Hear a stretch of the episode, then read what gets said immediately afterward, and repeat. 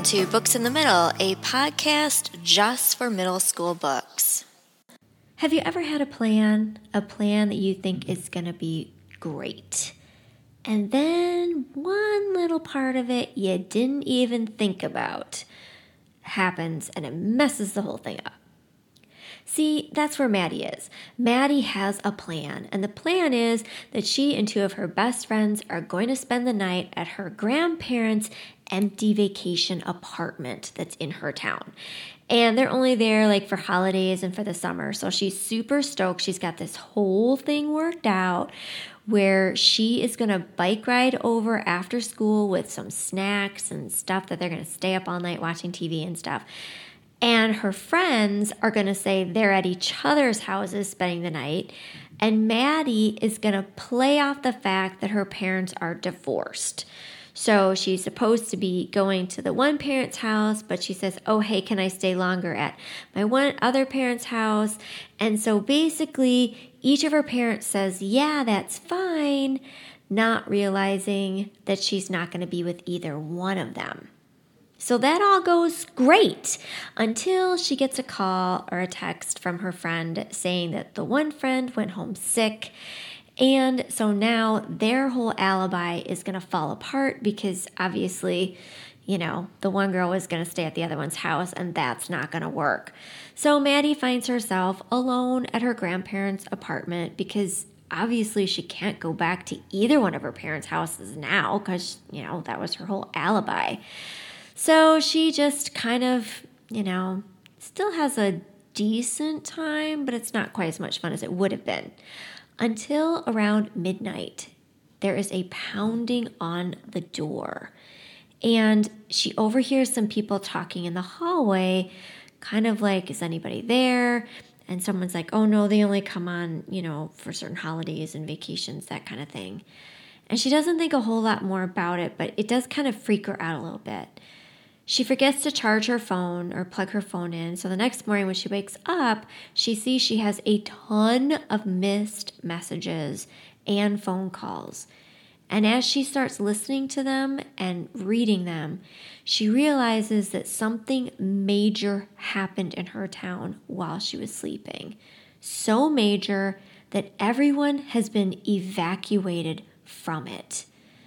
This freaks her out. She gets on her bike and starts pedaling to home.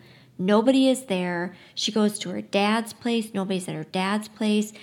And what's really upsetting, of course, is that both of her parents left messages saying, Hopefully, we'll see you later on, thinking that she is with the other parent.